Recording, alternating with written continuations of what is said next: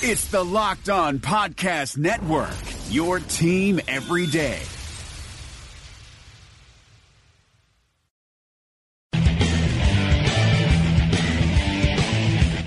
You are Locked On Jazz, your daily podcast on the Utah Jazz.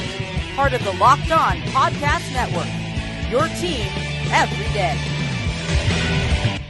It is Locked On Jazz for the 6th of December. What do you want today? That is a big debate. Plus, points gained. I have an idea what we'll do. You never know, we might pivot. It's all coming up on today's edition of Locked On Jazz. Pow. How are you? I'm David Locke, radio voice of the Utah Jazz, Jazz NBA insider. This is Locked On Jazz, your daily podcast on the Utah Jazz, giving you insight, expertise, geeky numbers, trying to make it a better experience for you to be a fan of the Utah Jazz. Hope you're great. Funny, I, I have the show ready. It's sitting in front of me. We're going to do points gained, um, which on Fridays, which we always do, which is fun. And I I have two segments set up, and as I sat here about to start, I was like, I don't I don't think the Jazz fan really wants this today. Like, I think we've been beat up enough, having lost five of six, that there's a feeling that maybe you don't want me telling you all the things that went wrong, right? Like, I just kind of feel like, all right, let's move on. Let's go play our next set of opponents and let's see what we can do. And um, so I do have two segments set up. I don't really want to belabor it anymore. I don't think you do either. Um, this is a big stretch of games coming for us, and you know Quinn's got to find a way, and this group's got to find a way to come together uh, quickly because really the irony of all of this, as badly as they're playing right now, is that not a lot's been lost. Now, you know, coming up here, we play Memphis, who's 26th in point differential, 26, uh, 26 offensively, and 22nd defensively. Then we play Oklahoma City, who actually, all right, they're average. They're 19th in the league in points differential, but they're 21st offensively and 14th defensively. Then we go to Minnesota, who's pretty good. They're 12th in differential, uh, but they're 18th and 13th overall. Then we play Golden State, who's awful. They're the worst team in the league, 30th, 29th, and 29th. Then we have Orlando after that, who uh, defense might cause us some problems, but uh, they're 10th in the league defensively. They're 24th in the league offensively.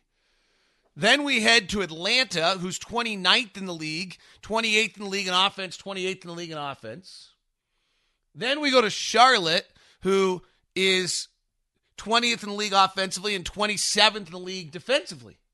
Like it's it's quite a little stretch here of seven games where the best off defense will play in the entire time is Orlando's 10th, Minnesota's 13th.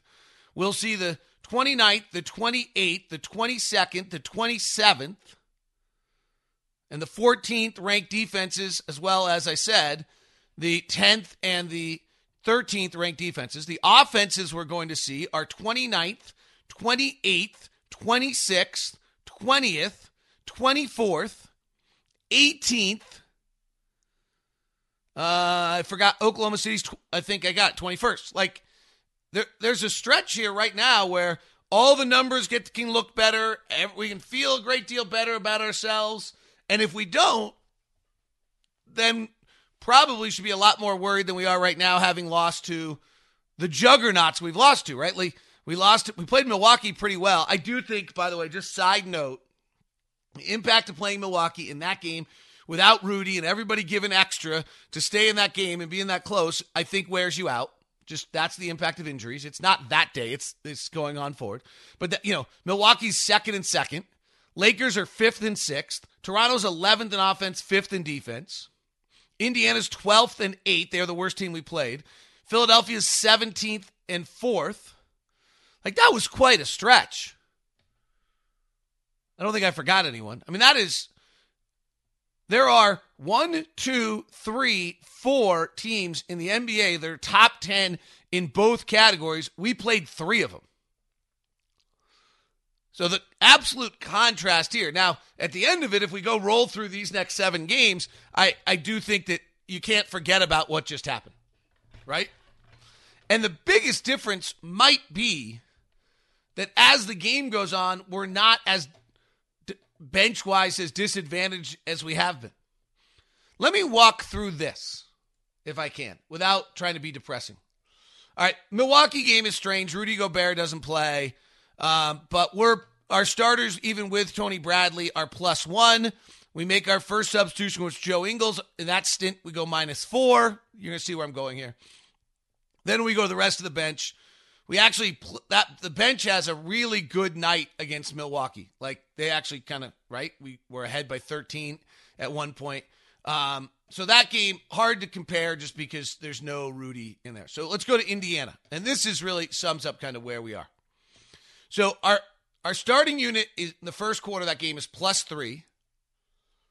We make our first substitution. Joe Ingles comes in, and we're minus three. And we all love Joe, and you know he's generally gets kind of a pass in what's going on here. But like Joe's still struggling too, right? Um, that that's that is a part of our that is a part of our issue right now.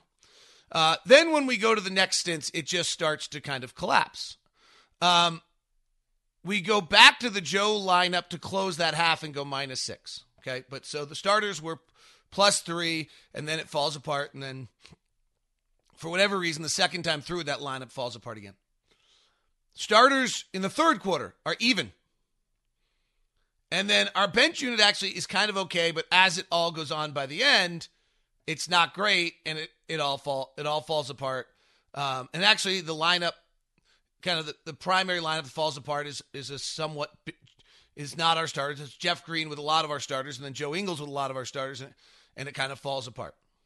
But again, our starters, and, and what's strange to me is this group's inability once the bench comes in and loses the flow of the game to be able to find it again. So Indiana, it's not that. Tra- we're plus three. By the end of the quarter, we're trailing. The starters come back, and they, they actually the starters by definition, the starters never come back out on the floor. The Joe Ingles, the O lineup, which we all love, or at least thought we did, comes back out and, and fails. And the starters come back out there. Even the bench units take us. We're we go end up down further and and end up being blown out. Okay. So let's go to Memphis. We win. Let's go to Toronto. Starters weren't great. They were minus six. Okay. Toronto just kicked our butt. But their starters stayed on the floor when our bench unit came in, and their starters were plus 18. That game was over before they made a substitution. Then our starters were plus 16 in their stint in the third quarter.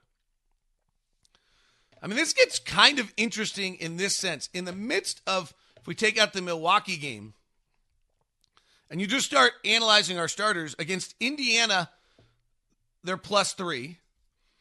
Against Toronto, they're plus 10.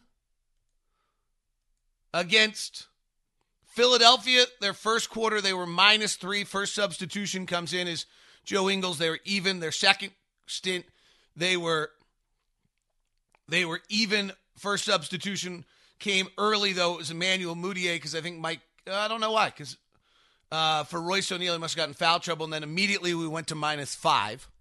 So in Philly we were minus three. Against the Lakers, the starters were minus one and plus five for a plus four. So in not counting the Memphis game, which I can pull up if you want me to, but in the last four losses, our starters are plus 14 when on the floor. To me, that's pretty interesting. Like that really goes to the minute we're going to our bench is when things are falling apart. What to do about that? I don't know entirely, but we'll try to discuss it. We'll look back a little bit at the Laker game. I have all the film study I did. I just feel like it's kind of a downer. Don't really feel like doing that. Today's show is brought to you by Intercap Lending. Steve Carter should be a Hall of Fame legend to you right now. Intercap Lending is a U- is Utah-based company. It's been in the lending business for 40 years. They've done incredible work with our Locked On Jazz uh, listeners. And the cool thing that they've built is that when I sat down with Brock and Steve probably 18 months ago, and we were like, all right, well, what can we do to give Locked On Jazz listeners kind of a unique experience with this. And we said, all right, well, we're going to do two things. We're going to give the Locked On Jazz listener their own personal loan person. So that's Steve Carter. That is your person. If you're doing a refi, it's when I did my refi, it's who I used. Unbelievable. And you can reach Steve at 385 800 8528. 385 800 8528. Then Brock said, well, let's also do that they have a corporate account. So all of you combine into one locked on corporation. And in turn, that has allowed us to um, give you that deal. Jason Shepard, you probably know him, sports TV radio personality, BYU broadcasting. He says to me, You're absolutely right about Steve and Intercap lending. After talking to Steve for the first time on September 30th, we signed the papers for our refinance today. This was October 21st on our one year old home in Vineyard in Utah. In Vineyard in Utah County, Steve was polite, thorough, a guy of thorough of a guy, uh, and a lender I've ever dealt with. He answered every question, followed up every time he said he would. Did it all without being pushy one bit. He was fantastic. Our experience with him was great. Intercap was great, and oh, we saved a nice chunk of change on our monthly mortgage. That is what Steve Carter is all about. And it's been totally consistent in time after time uh, Tom Goslin, our loan officer, was Steve Carter. Absolutely amazing to work with. We knew the process inside and out. He was so patient with all of our questions, and we had a lot. He was very quick to respond to our emails. Never made us feel stupid. I was working with another lender before Intercap, and they were only half as good. Thank you, Intercap Lending. Thank you, Steve. We're so excited to move into our new home. So Steve Carter's there for you. 385 800 8528. That's 385 800 8528. Intercap Lending, NMLS number 190465. For more information, visit intercaplending.com. Life is complicated, especially right now. You're spending more time inside, unable to go to restaurants, and that means you're cooking dinner. But if you're like me, I hate cooking. Multiple trips to the grocery store, hours of monotonous meal prep just so you can scarf down your food in minutes. So when it's dinner time, I grab my phone, open up an app and order something. But after convenience fees, delivery fees, and who knows whatever other fees, it ends up being close to $100 for two people. But then I met Freshly. Just put up your feet and relax while Freshly chefs and nutritionists do all the hard work. All you do is heat for three minutes and dinner's done. Imagine a better for you golden oven fried chicken, steak peppercorn with sauteed carrots and French green beans, and my personal favorite, buffalo chicken with loaded mashed cauliflower. It's got fewer carbs. That's just a few of the 30 plus health conscious options to choose from. Freshly understands that food needs to be delicious, healthy, and simple because let's be honest here, if it's not easy, I'm not going to do it. And if it doesn't taste good, I don't want to eat it. Freshly is offering our listeners $40 off, $40 off for their first two orders at freshly.com slash locked on NBA. That's freshly.com slash locked on NBA. All right. So the question has to be, what can we do to solve the bench problem? The minute we take our starters out of the game, things are things are really rough. I mean, that's that's pretty stunning, right? So plus 14 over those five losses that have been by mammoth amounts. Right? We lost to Indiana by 19. We lost to Toronto by 20 by the time it was done. We lost to Philly by, I guess, nine by the time it was done. And we lost to the Lakers by 25 by the time it was done. So you look at those with our starters on the floor, we're plus 14. And the minute we have anybody but the starters on the floor, we're minus 87. So what can we do? Well, the tricky part to this is the fact that the minute we take one of our primary scorers, Conley, Bojan, and Donovan, off the floor, we really struggle. So one is we do need we need Joe to play a little bit better. Not singling him out, but just that's true. Like he's a really vital piece in that sixth man because he can ignite that, and maybe that's not a fair role for him. The the second thing would be whether we do something with Mike to get him more touches. This is just an idea where he plays with the second unit. Um, plays with the ball in his hands, you move Mudiay off the ball and let Mike see if he he regains his rhythm in that group. I mean, frankly, having Donovan out there in that group has not it's gotten Donovan a lot of shots, but it's not a very productive way to use Donovan's minutes because the offensive rating's not very good in that circumstance. So it's you have to kind of wonder whether that's the most productive way to use Donovan.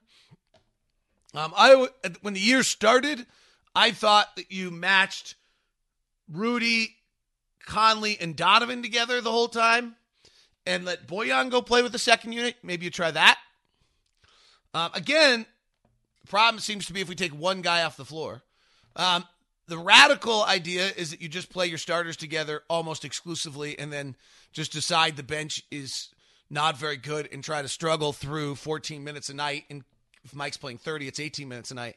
That seems, um,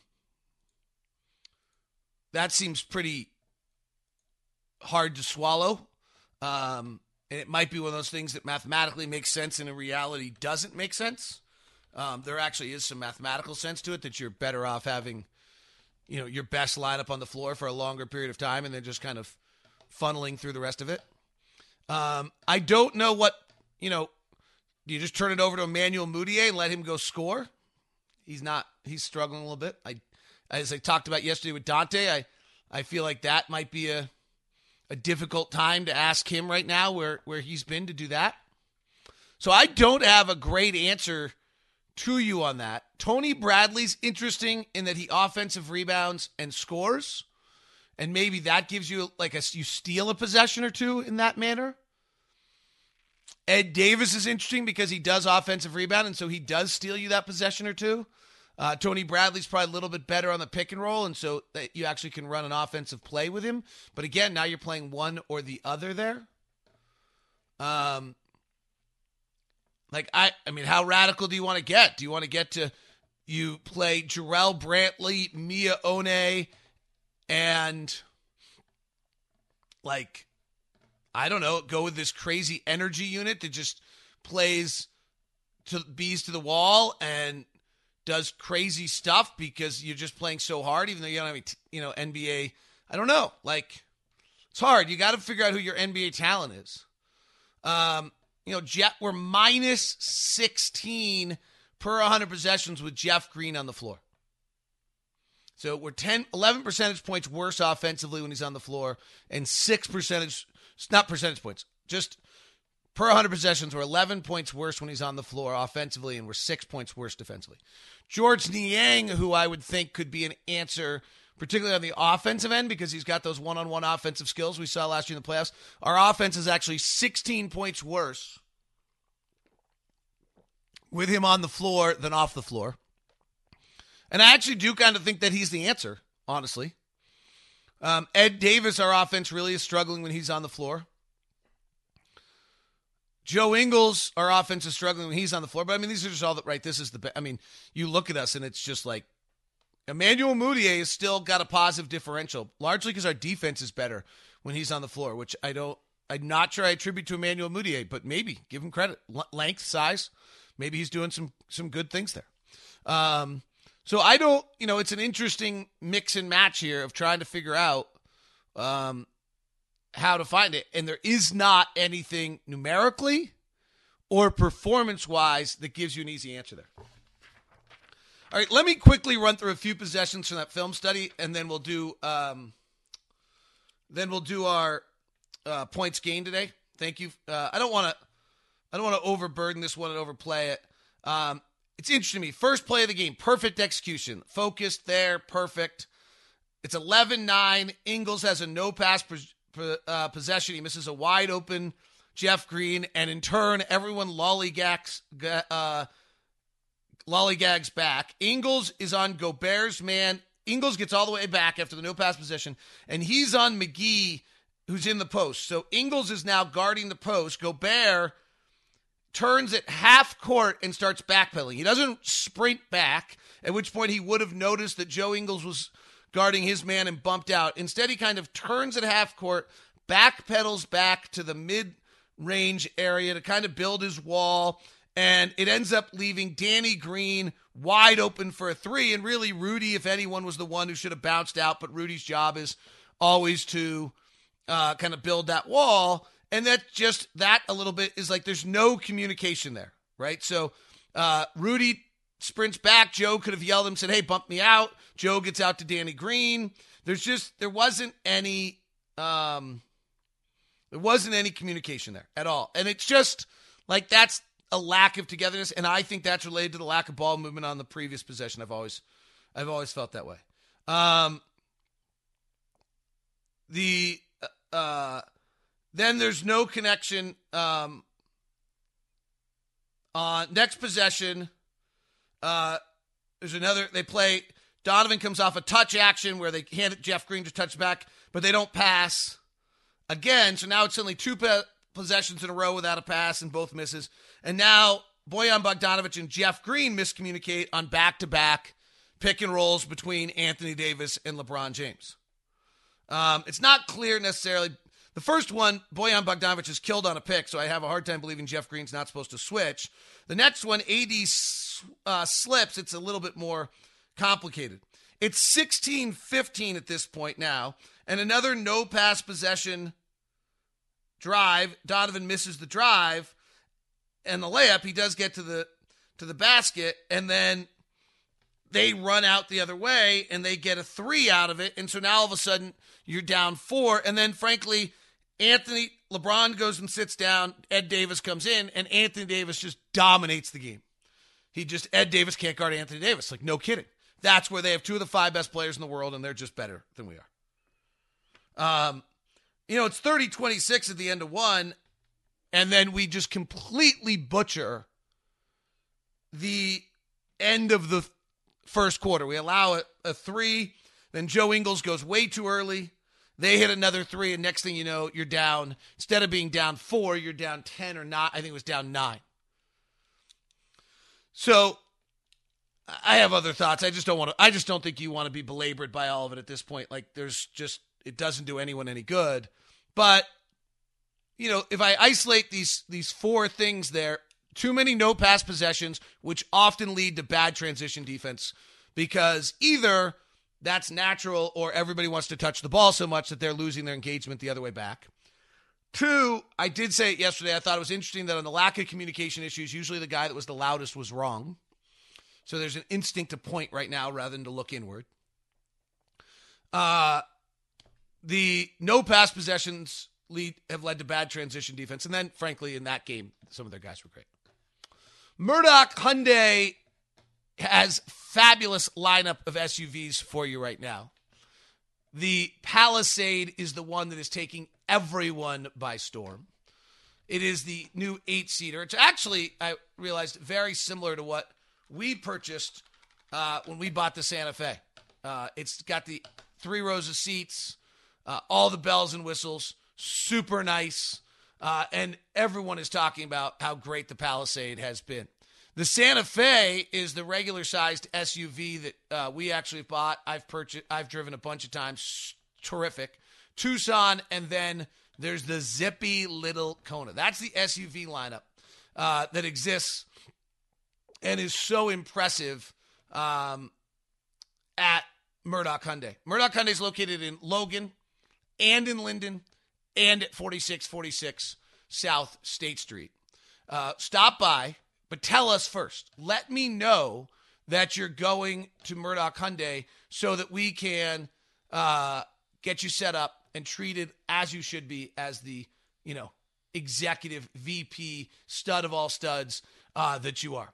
The Sonata and the Elantra are out as well. The new Sonata is taking names and uh, having big things taking place. So email me at dlock09 at gmail.com before you head over to Murdock. If you're looking for a car, make sure you include the Hyundai on your list. I think you'll be blown away by what you get for the dollar. And then we'll have Blake or Jason or Ben or one of the really good guys down there help you out uh, with your visit. So make sure you email me, dlock09 at gmail.com to find out more about Murdock Hyundai and what they can do for you. Hi, this is Nate Duncan from Locked On's Hollinger and Duncan podcast. Those of you who listen to our show know that I try to take a measured approach. I'm not prone to hyperbole. It really takes something special to get me excited. But with all that said, Theragun is simply one of the best products that I have ever used. I just turned 40. I've always loved to work out, to play basketball when it's safe. And as I got into my 30s, it just wasn't possible to do that anymore the way I wanted to because my body didn't feel right. And Theragun has helped me fix so many of the aches and pains. I've tried everything massages, chiropractors. This at home device, handheld percussive therapy, has worked better than any of those for me. And now the all new Gen 4 Theragun has a proprietary brushless motor. It's so quiet, it's no louder than an electric toothbrush. And best of all, you can try Theragun risk free for 30 days. There's no substitute for the Theragun Gen 4 with an OLED screen, personalized Theragun app, and the quiet and power you need. Starts at only $199. Go to theragun.com slash locked on, the name of this network, right now, and get your Gen 4 Theragun today. That's theragun.com slash locked on. Theragun.com slash locked on. It's a Friday, by the way, so Anthony and Adam's Locked on NBA show is up and out. They always do a lot of fun things. All right, let's do, play a little points gained right now, see who the uh, best players in the league are. I didn't do last 10 games, probably should, but we're only at 20 for the season. So James Harden is far and away the number one offensive player in the league right now. Far and away. It's really incredible. His points gained is a 4.7. Um, the last player to have an offensive se- season this good was Steph, who was at 4.7 in the 17 18 season. Steph's 15 16 season was a 5.8. That is the only season better uh, that I can find than what James Harden is doing right now. Uh, he is using 30 possessions a night. He is plus 4.7. It's why the Rockets win. He's just that great. Karl-Anthony Towns is number two in the NBA at 3.6 points gained. If you're new to points gained, points gained is the points that you score with your scoring opportunities more than what an average player would with the same possessions. Largely from a team building standpoint, the premise is that if you can keep all your players at average, you'll be very, very good. You'll be great. You'll be championship caliber. And the other premise is that negative is far more uh, disastrous than people realize. And the third premise is that if you have a negative player and you actually distributed their 16 possessions to average players, you'd be better off. That's Minnesota and Andrew Wiggins for years. So here are the top 10. James Harden is at 4.7. Karl-Anthony Towns at 3.6. Devin Booker is at 3.0. I got a great question of why is Devin Booker so much better than Donovan Mitchell on this. Uh, Giannis Antetokounmpo is 3.0. Luka Doncic is 3.0. So we usually have three guys at 3.0. Right now we have five. Uh, worth mentioning, Aron Baynes is at 2.6, and the minute he stopped playing, they stopped winning. Paul George is at 2.5. Neither of them have played enough. Sacramento has been playing better because Richaun Holmes is now playing center. He's 2.4. There's great value to the dunk. Uh, Gordon Hayward was a 2.4 in his eight games before being hurt. Davis Bertans in Washington is a 2.3. Damian Lillard is a 2.3. Mo Wagner in Washington is a 2.3. I loved me some Mo Wagner. Uh, Kyle Lowry, limited time, 2.2. Rudy Gobert plus 2.2. Trae Young plus 2.2. I kind of dismissed Trae Young a tiny bit because how much they're losing in uh, Locked on NBA this week, and that was wrong. Evan Fournier plus 2.2, which he has never been before. Um, he's having a great year. Danilo Gallinari plus 2.2. Memphis's Brandon Clarke plus 2.2. JJ Redick 2.1. Um, Jarrett Allen 2.1. Bojan Bogdanovich of Utah 2.0 and PJ Tucker 2.0. Those are the players that are above two. Um, and there aren't many of them, right? So that's a big, big deal if you're above two. Let's go. Who are the players that are below two? We'll start at two. Marco Belinelli minus 2.1. John Hollinger on Hollinger and Duncan wondered who Marco Belinelli had pictures of in San Antonio to get him time. Uh, Dennis Smith in New York is a minus 2.1. Caris LeVert is a minus 2.3. Everybody's talked about how they're playing better because Kyrie Irving's hurt. I think they're playing better because Caris LeVert is hurt, and he's not minus 2.3. Coby White minus 2.3. These players are all negative enough that they wash out the best offensive players in the league that we just talked about.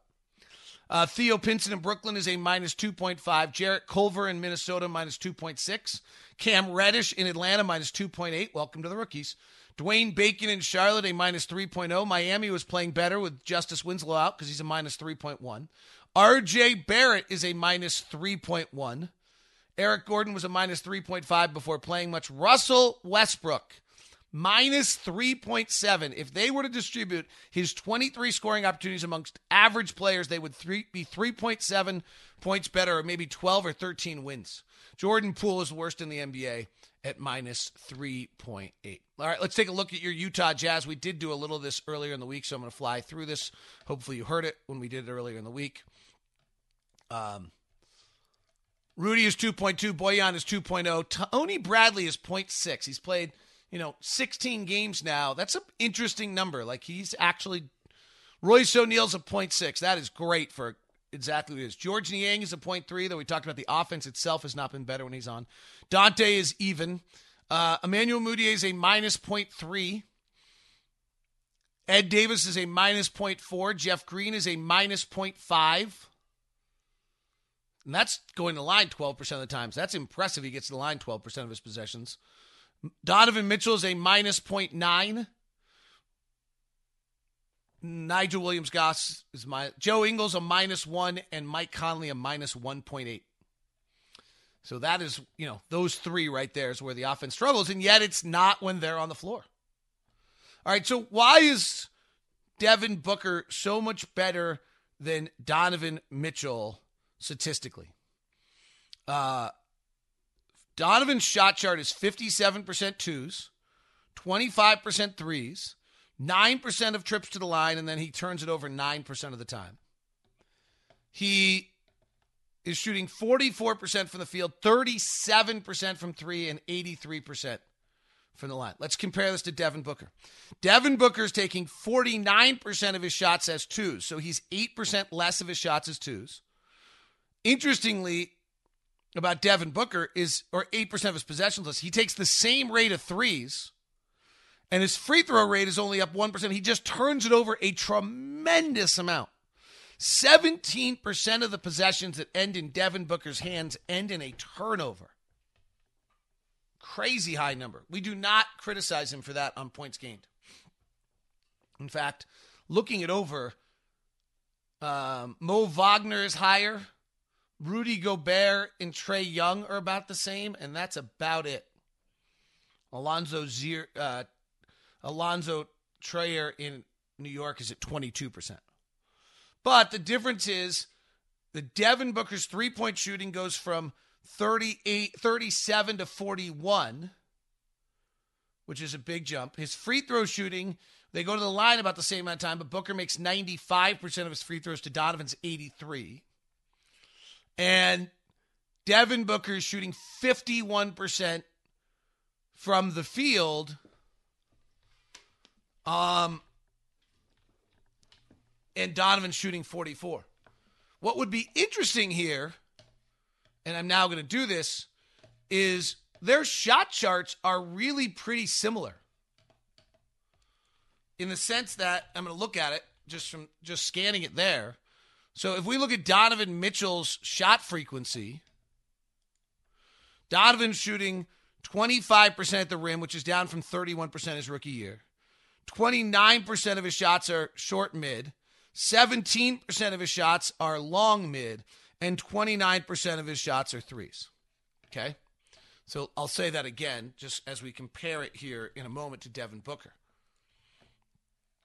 Devin Booker's shots this is on the fly. We didn't plan on doing this. Devin Booker is shooting 34% of his shots at the rim. So that's nine percentage more of his shots on twos are at the rim than Donovan's. He's taking 18% of his shots as short mid range. Donovan's taking 29% of those shots. They're both taking the same percentage of shots as long mid range shots, and then they're both taking the same amount of shots as threes. So really, Devin Booker is taking nine percentage, taking nine percent of his shots, at the rim where Donovan is taking those exact same shots as floaters. Devin Booker shoots 71% at the rim. Devin Booker's also six six, by the way. This really might be the difference. Or at least, and Donovan's six one. In this case, they're looked, listed six three. Donovan on the floater shoots 36%. So Devin Booker's taking nine shots and moving him to 71% category. Donovan's at 58% on those. And Donovan's taking 9% and moving him to 36%. And that's the reason. That is the sole reason. There's not actually a lot more to it. And that's why Devin Booker comes out better on points gained and one of the leaders in the league. Um, the Orlando Magic and the Charlotte Hornets, I was asked about, and the Phoenix Suns. Let me just quickly do those before I get a phone call from the guys at the zone to do my regular show. So let's look at the Orlando Magic, Evan Fournier, the Charlotte Hornets. Those are just not names you usually get asked, and the Phoenix Suns. Um, I got asked about the guys who replaced. I mean, Derek isn't playing. I feel so bad for him. His mom passed away, just hasn't played. So, Phoenix, Devin Booker 3.0, Aron Baynes 2.6, DeAndre Ayton, who has played one game, uh, Cheick Diallo 2.1, Cameron Johnson, the rookie, 0.7. Give him credit. He's been great. Mikal Bridges 0.2. Jevon Carter 0.1 is their backup point guard. Kelly Oubre is a minus 0.2. Dario Saric is a minus 0.3. Frank Kaminsky's a minus 0.4. That's just such a huge drop from Aron Baynes. Tyler Johnson, who I've always really liked, is a minus 0.6. Ricky Rubio's a minus 1.5, so he's almost exactly Mike Conley. Uh, he's shooting 39% from the field and 31% from three. And Ty Jerome, their rookie, is a minus 1.5. Um, Charlotte in Orlando, you asked, which is unique. Oh, the zone is on the line right now. All right, I will do Orlando, and then I got to go jump and do my interview. Evan Fournier is a 2.2. That is their only positive player on their roster. It's why their offense is bad. Markelle Fultz is a minus 0.2. Jonathan Isaac a minus 0.4. Mo Bamba minus 0.6. Terrence Ross minus 0.7. DJ Augustin, minus 0.8. Aaron Gordon minus 0.9. That's terrible for Aaron Gordon. Uh, Nikola Vucevic minus 1.1. Michael Carter Williams always negative minus 1.6. Al Farouq Aminu minus 1.8. That is Locked on Jazz. Now tell your smart device to play podcast most recent episode of podcast Locked on NBA. Get Anthony and Adam. Plus, Rejecting the Screen did a fun sit down going ISO with Kenny Anderson. So go grab that over the weekend. Have a great one. This has been Locked on Jazz. Hopefully, we'll have some fun news to talk to you about on Monday. Hi, guys, this is Josh Lloyd, host of the Locked On Fantasy Basketball podcast. The NBA is back, so that means that fantasy basketball is back in one form or another. We've got daily fantasy, but there's also some fantasy leagues with the resumption of play with these eight regular season games in Orlando, and Locked On Fantasy Basketball is going to have you covered. It's not just for fantasy basketball, though, because we recap all of the games across the NBA, so if you're looking for a broad overview of the action across the league every day, Locked On Fantasy Basketball is the podcast for you.